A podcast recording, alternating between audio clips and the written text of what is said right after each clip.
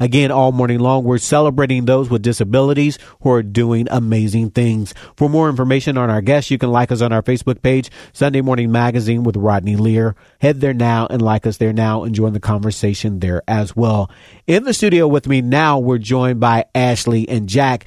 Jack, at the age of seven, he broke barriers. He is the first dancer with Down syndrome to perform with the Cincinnati Ballet. It's our pleasure to welcome Ashley and Jack to Sunday Morning Magazine. Hi. And Mr. Jack, welcome. Hi. So, Jack, how old are you, buddy? Eight. You're eight? Yes. All right. And so I hear Hi. you, Hi. Hi. Hi. and I hear you did some really cool things, and I'm going to talk to your mom. I hear you're a dancer. Is that right? yes. What kind of dancing do you do? Apple ballet. Ballet. Ballet. Apple. Apple Apple ballet. ballet. All right. That's awesome. Cool. Apple. Apple. All right. So, Jack, can I talk to you? You mind if I talk to your mommy? No. No talking to mommy? Yes. Okay, yes, talking to mommy. Mom, tell me a little bit about Mr. Jack before we get into his dancing adventures. Tell me a little bit about Jack. So Jack is eight years old. He, um, we live in Fort Thomas. He goes to school um, at an elementary school in Fort Thomas. He is included with his typical peers in school. He also has some time in special education. Um, he loves to do all kinds of sports. He does um, swimming and basketball.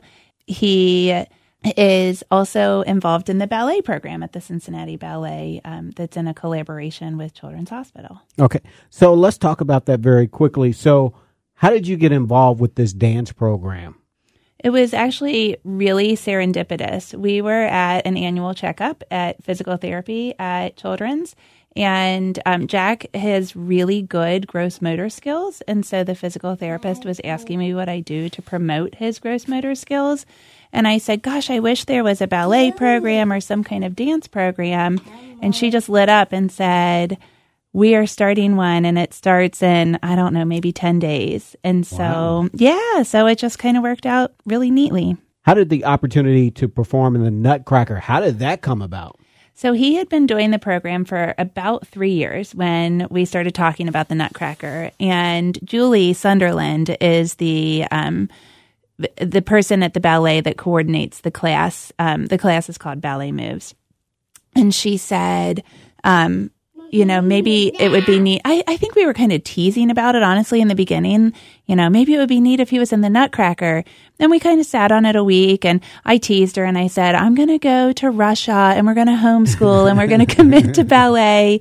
And then one week I said to her, Julie, I just really think this would be really cool. And I want Cincinnati to be on the forefront of this. Our program is one of the best in the country, one of the first in the country for people with disabilities. And I just think it would be so neat if he was on a stage.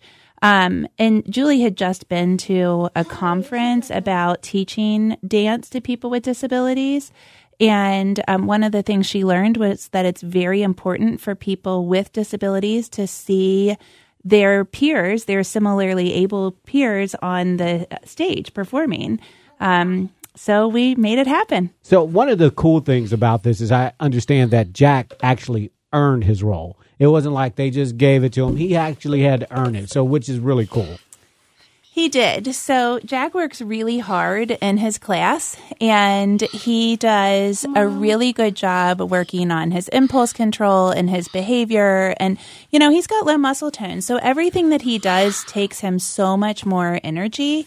Um, and then he has to work on the dance too. He has to work on the gross motor skills and the motor planning. And, um, you know, there's a lot of fine motor in dance. There's a lot of emotional expression in dance. And so he has to work at all of that. Um, and we really had to prove to the ballet that he could do it. Um, and that was, you know, we had some hurdles trying to prove that to them. Um, but through some wonderful advocacy and just an incredibly inclusive mindset at the ballet as a whole, um, he did it and he rocked it out. It was really beautiful. Okay. So, what was it like for you as mom to see him on stage for the first time? To see him on stage in the Nutcracker, which is this iconic, you know, performance. Well, it was, you know, it was funny because Julie and I were backstage watching him. Um, and I was thrilled, so excited, and I was probably pumped up like a an Olympian before their sport.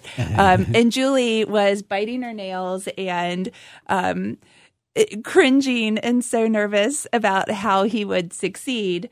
Um, so it was really funny how we, you know, kind of behaved differently.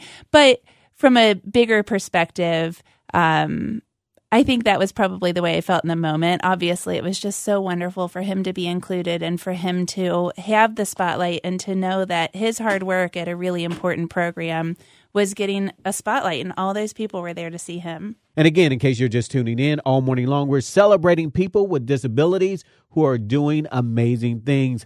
In the studio with me, we're joined by Ashley. Ashley's seven year old son is breaking barriers. He is the first dancer with Down syndrome to perform with the Cincinnati Ballet. He's here in the studio with us also. For more information on our guest this morning, all you have to do is go to our Facebook page, like us there, Sunday Morning Magazine with Rodney Lear, and we'll have more information there as well. You can also join the conversation there as well if you'd like.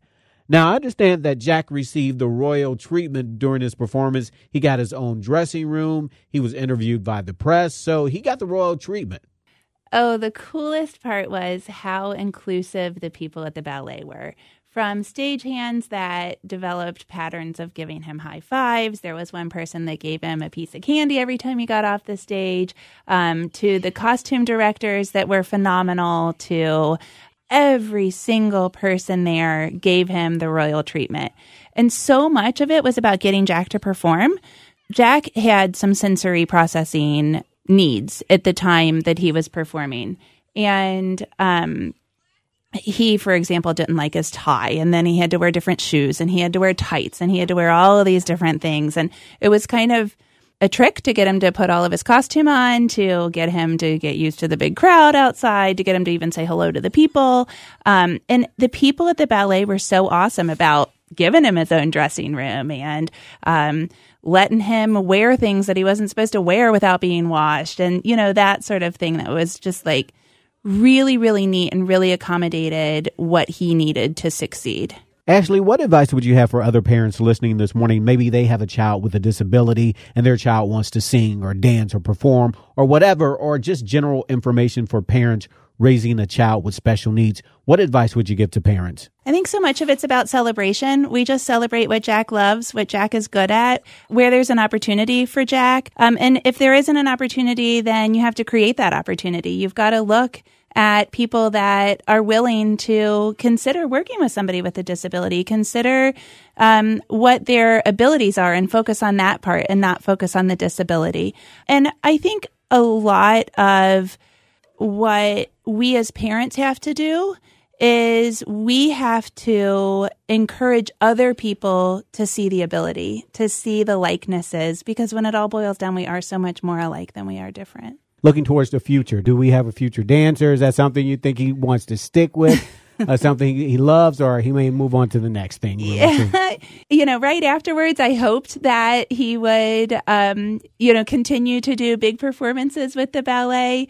Um, and I think that that certainly is still open. His interest has not really waned, but he's just become interested in other things also. So he still does the program. He still loves the program. I see him on stage. He belongs on stage. He loves the attention.